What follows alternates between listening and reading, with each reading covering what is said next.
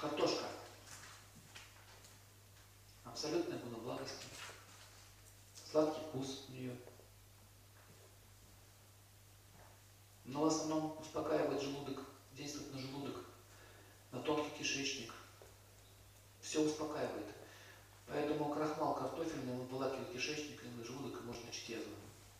То есть, то есть очень полезен для пита конституции, но для ватиков не всегда эффективно, он может воздух вызывать. Поэтому картошку нужно съесть